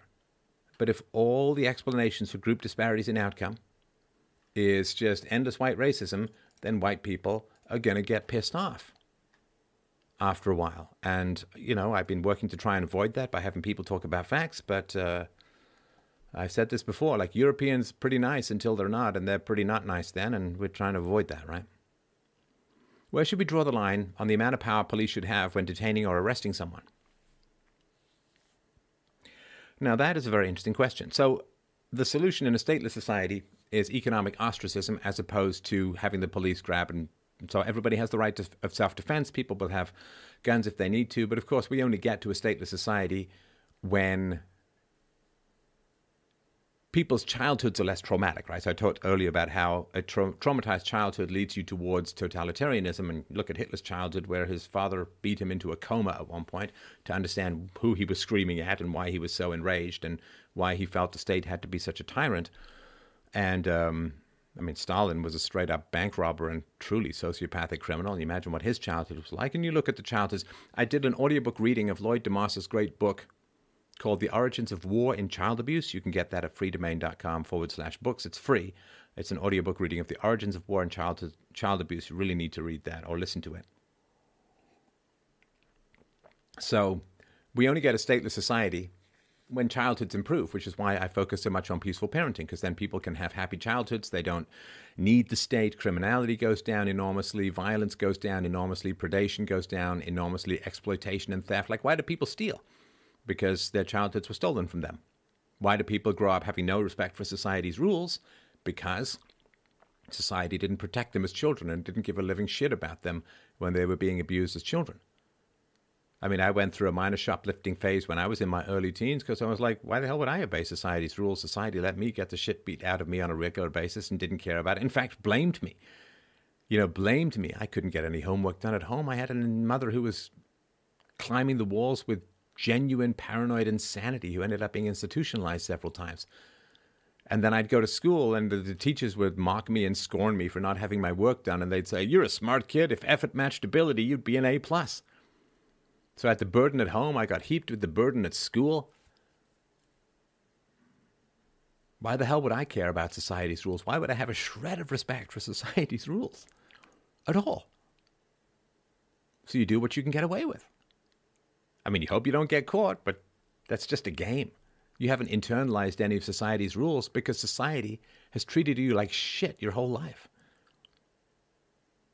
This is where a lot of this rage comes from. This is why you should intervene when you see child abuse happening in your society, because otherwise you raise people who have no interest in obeying society's rules from any moral standpoint.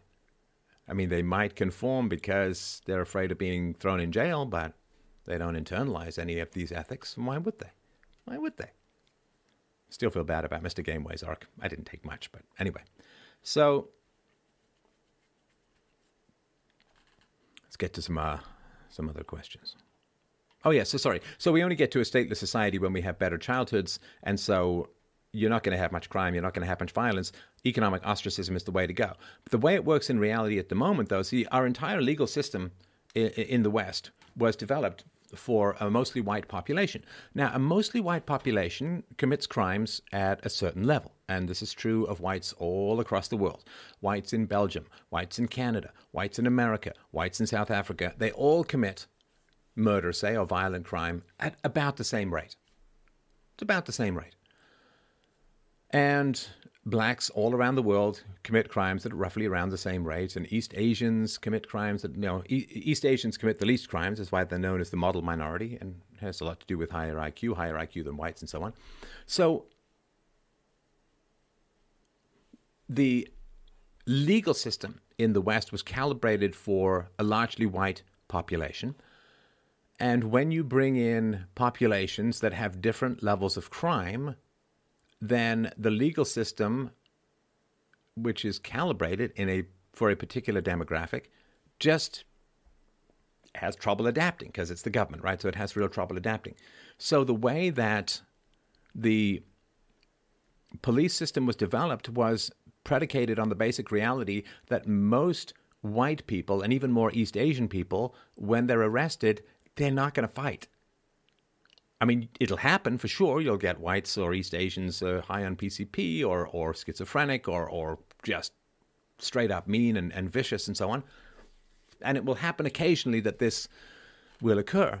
But it is significantly more likely for a young black man to attack a cop while being arrested than, say, a young Hispanic man or a young white man or a young East Asian man. The odds are just that much higher, for reasons, to do with the warrior gene and culture and all of this sort of stuff, right? It's a fact. So what's happening, of course, is that as the demographics shift in the West, and you can see this in Sweden with the influx of men from the Middle East who just don't have the same relationship to the legal system, to the social mores, to the compliance and all of that.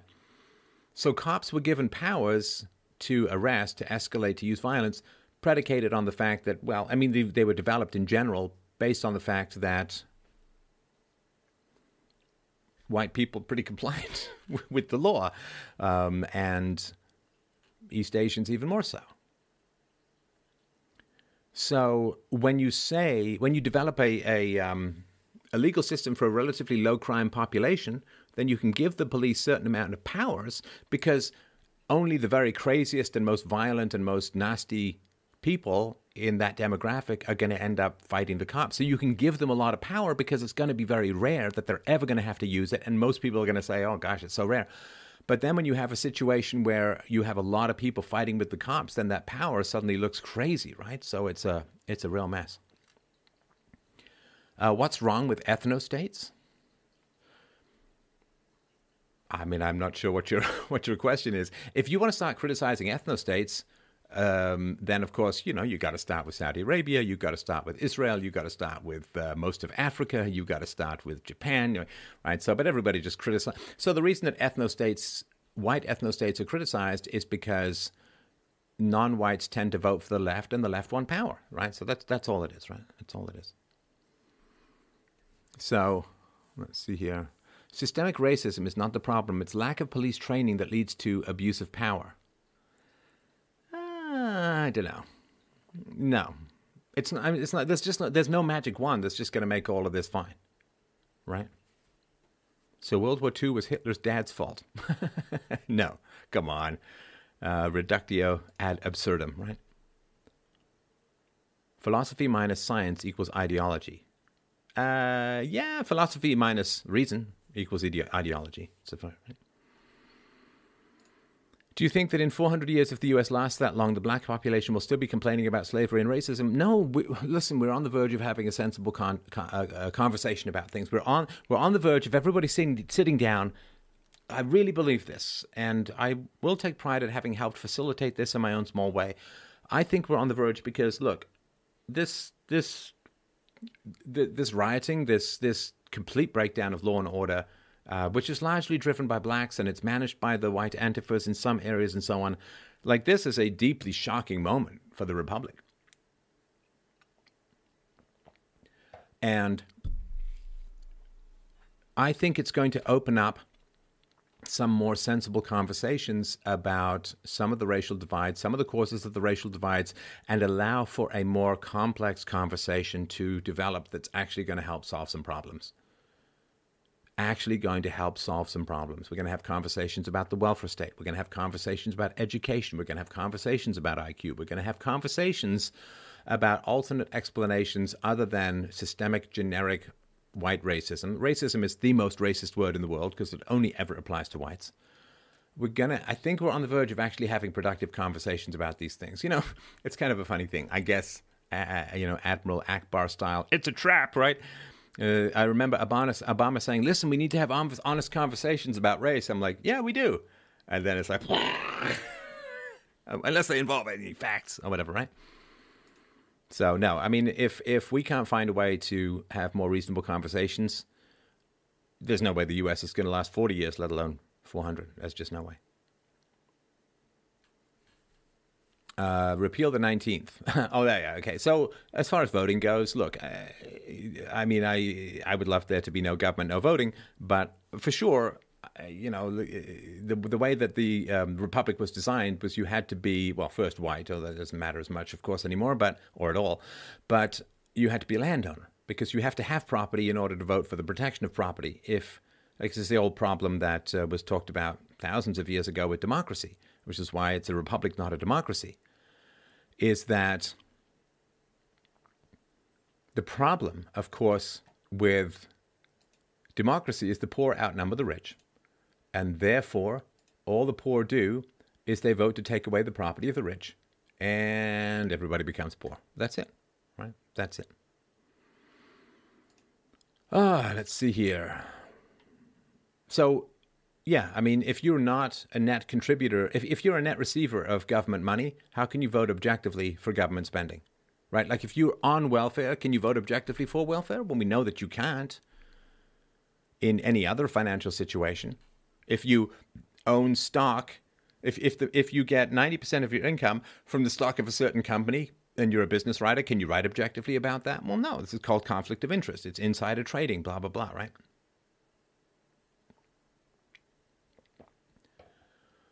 So let's see here.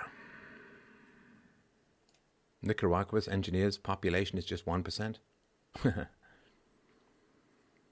Let's see here. Pakistan is an ethno-state, and China. Yeah, I mean, it's a lot of different ethnicities in China, but I certainly know what you mean. What do you think about police insurance, the way doctors have it for malpractice? Police do have insurance, which is basically just the city paying out everything all the time. Is the U.S. a failed state? Absolutely. Yeah, without a doubt. Without a doubt, the U.S. is a failed state. And it started in the mid-19th century when the government took over education. So, yeah, it's without a doubt. I mean, many of the statistics in the U.S. more closely resemble those of third world countries than a more civilized country. If you look at the numbers, just look at the crime figures relative to, say, Japan. I mean, it's absolutely a failed state. And, you know, people talk about segregation of left and right and all of that. We all know what will happen. I mean, if you take the leftists and you put them in their own, somehow magically transport them to their own state, they'll run out of money and run out of food in about a week, and then they'll just burst out. So, I mean, this is a really, really tough problem. Why doesn't Stefan accept Super Chats? Well, I do. freedomain.stream/tip. I don't accept Super Chats on YouTube because they won't let me accept Super Chats on YouTube, I'm afraid. That's been the case for a long time. All wars are bankers' wars. Yeah, well, there certainly is those people who profit from both sides, right? All right. The Black Entertainment Network founder wants reparations for $14 trillion. Well, of course he does. Why not? Yeah, sure. Why not? But this is the problem, right? So because we can't have sensible conversations about the causes of poverty, then it's really tortuous for certain communities who don't know why they're doing badly. Like, they just don't know why they're doing badly. So it's completely torturous. What are your thoughts on Trump and his recent photo op of the church? It's genius. I mean, look, you can criticize Trump for a lot of things, but he knows how to market, man. The man knows how to market. So, of course, what's been incredible with regards to this is the photo op of the church. He really drew the media out to the point where they're more upset at Trump holding up a Bible at church than they are at churches actually being burned down to the ground. So you get this sinister, horrifying communist atheist crap that goes on in the mainstream media. He just drew that right out. I mean, they reacted to Trump holding up a Bible the same way that Tom Cruise's character would in Interview with a Vampire. Or maybe Tom Cruise, I don't know. Maybe Tom Cruise too. Are you familiar with the work of No White Guilt? No, I'm afraid not. I don't know Gerard Menuhin's book, Tell the Truth and Shame the Devil. I don't know about it. Really, really wish I had more time to read, but you guys are too much fun to chat with, so I can't. All right, a couple more questions. Is Canada a failed state? It's certainly on its way. Yeah, it's certainly on its way. Minneapolis police have not released all the body cam footage. Don't police forces nowadays release the footage to show transparency? I don't know about that. It took a while for them to get the toxicology report out. I was begging for it all weekend. I think it just came out yesterday.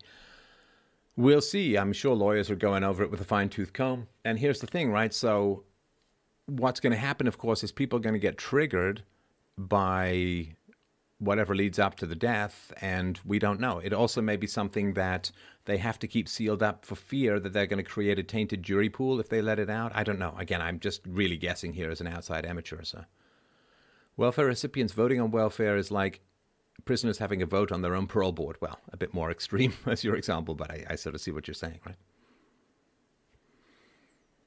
The thing between you and Nick Fuentes is stupid, but there is a large group of right-wingers who feel you have gone soft. Can you do more to bridge the difference, please?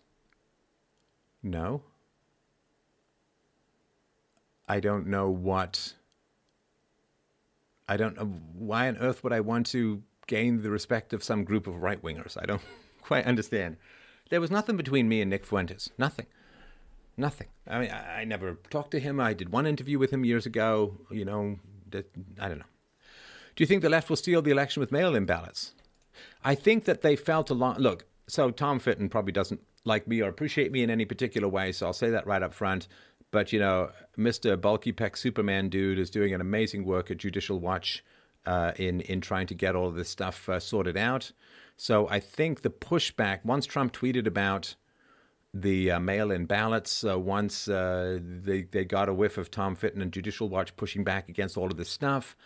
This is another reason why they pushed the riots so much. They're going to try and steal with mail-in ballots, but I think there's, you know, it's the old thing. Like, if you can loot in person, you can vote in person, right? So, do you think that because of these riots, most of the U.S. is going to turn MAGA? Well, we'll see. You know, generally, when there's social chaos, you get more conservative, more law and order situations, right? So you get Giuliani after you get the 70s hellscape of New York. So it's the usual cycle that times are good. Everyone gets sentimental. They give lots of money. They don't want to throw people in jail, and you can't blame people for going to jail. And this is another reason why they won't talk about IQ is because they can get more prisoners out. And I don't think it's a complete accident that prisoners were let out in Democrat states just in time for the riots. Come on, let the criminals out on the streets, right? And Rice jokes, yeah, no, it's pretty obscure, right? That first book was good. It got very silly after that. But the first Interview with a Vampire was a very good book. But after that, it got very, very silly.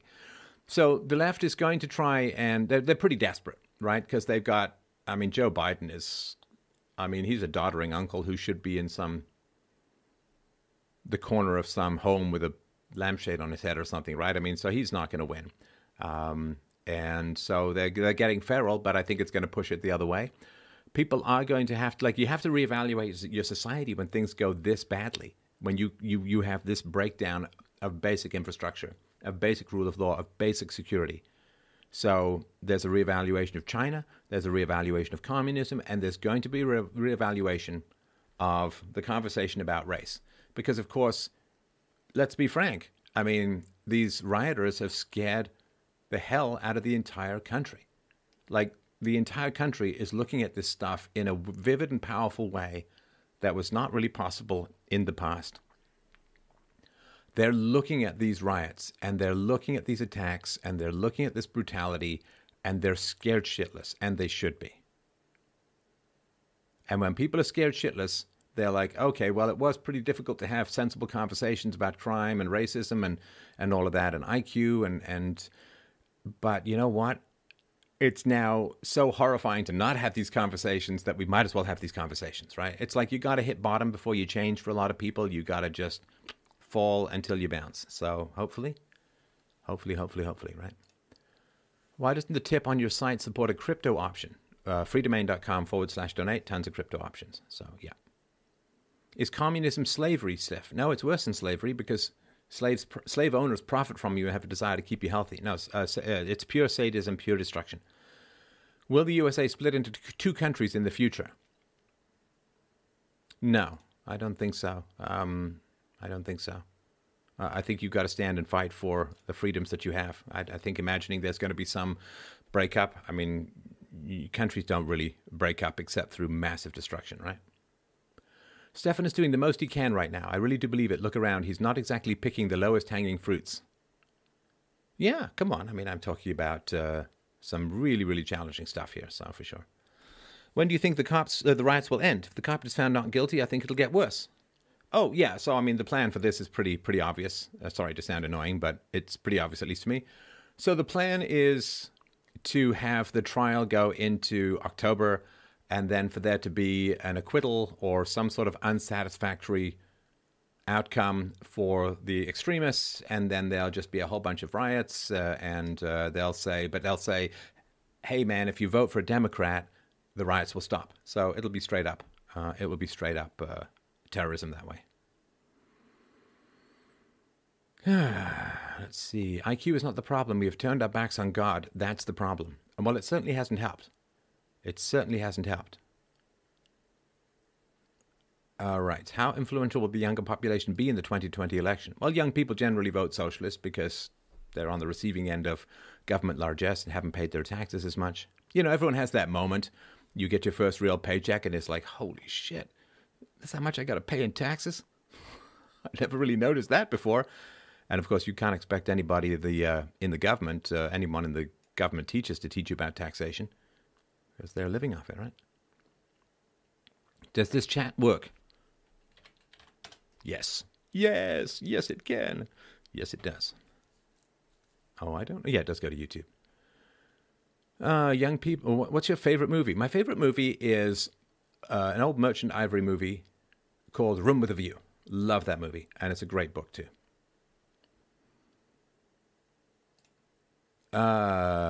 Can you talk about why immigration of productive, smart people who adapt to the local culture is desirable? Had a discussion with guys who wanted zero immigration under any circumstances.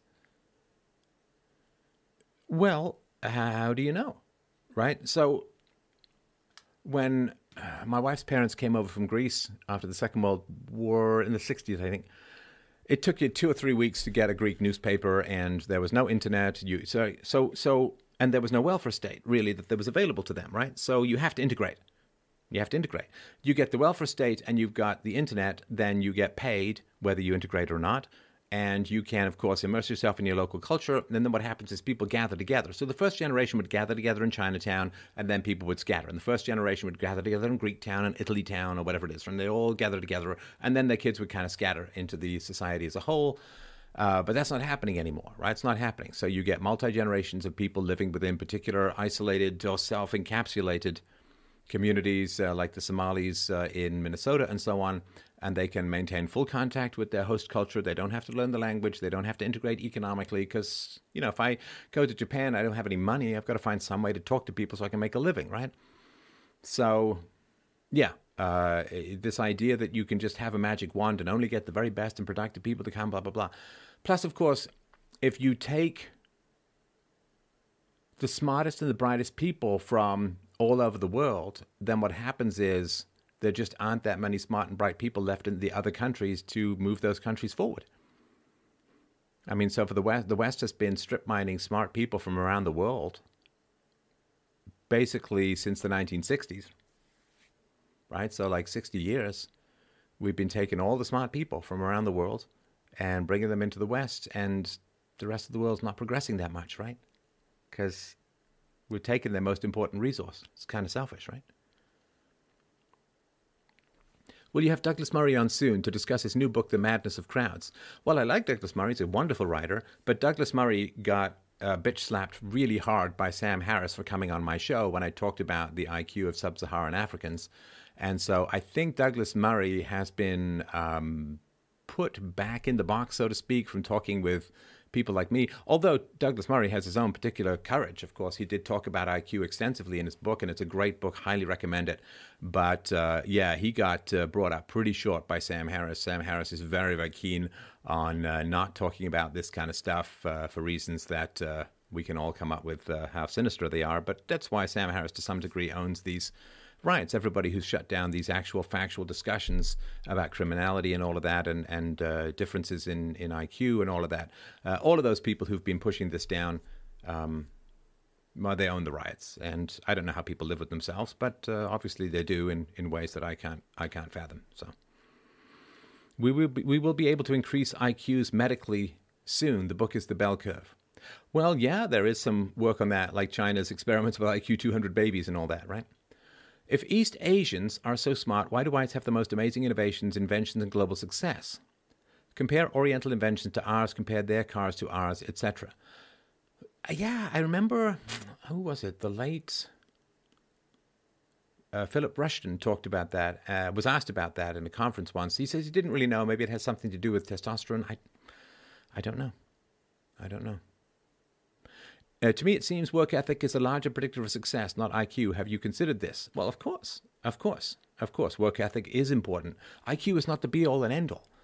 It's not the be-all and end-all. There's still 10 to 20% that we can work with that's really important, and it's more important to be wise than to be smart. Philosophy can't make you smarter, but it can make you wiser.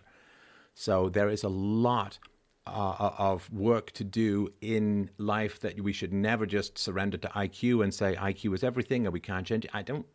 I don't talk about IQ in order to make everyone a determinist, but to get people to focus on things that that work. Let's see here. I don't remember the debate.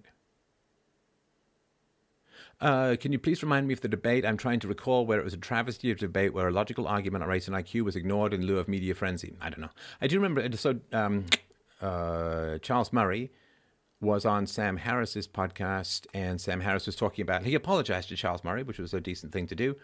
But basically, it's like, well, why would we even talk about this? And what does it even matter? And blah, blah, blah. It's like, look, I'm sorry that it does matter because we're going to have to deal with these differences one way or another. And if we surrender the rational, scientific, objective, factual discussion to the communists, because the communists have their answer, right? Racism and exploitation, and that answer results in 77-year-old black cops getting gunned down by looters. That answer results in riots. That answer results in incredible predation within the black community. That answer results in increased racial tension. So we can either surrender the discussion of these group differences in outcome to the most destructive people in the world, or we can grit our teeth and have a sensible conversation and shut them out with facts. All right, let's do a couple more questions. IQ is a British colonial construct. Yeah, well, what can I tell you, man? You're so far gone. There's not. We can't even. Right? We can't even talk about it. Right. All right. Let's close it down, shall we? Yeah. What time is it? 11:35. All right. So listen, great chat, guys. I really, really appreciate it. You guys are just too delightful for words and too addictive. So. Thanks, everyone, so much. A super great conversation. It is, as usual, a real pleasure. Please help me out at freedomain.com/donate. That's freedomain.com/donate. I really do need your help. I've got a lot of projects coming on. I think the world's going to come back online. And it doesn't. I don't know about this second wave. We'll see. We'll find out in the next couple of weeks after all of this stuff. But, yeah, love you guys to death. Thank you so much for a wonderful life, a wonderful conversation with the world. freedomain.com/donate. Let me know if you would like these live streams, like chatting. It's a great way for me to spend an evening, but I want to make sure it's fun for you guys as well. Let me know what I can do better. As always, operations@freedomain.com. I'll talk to you soon.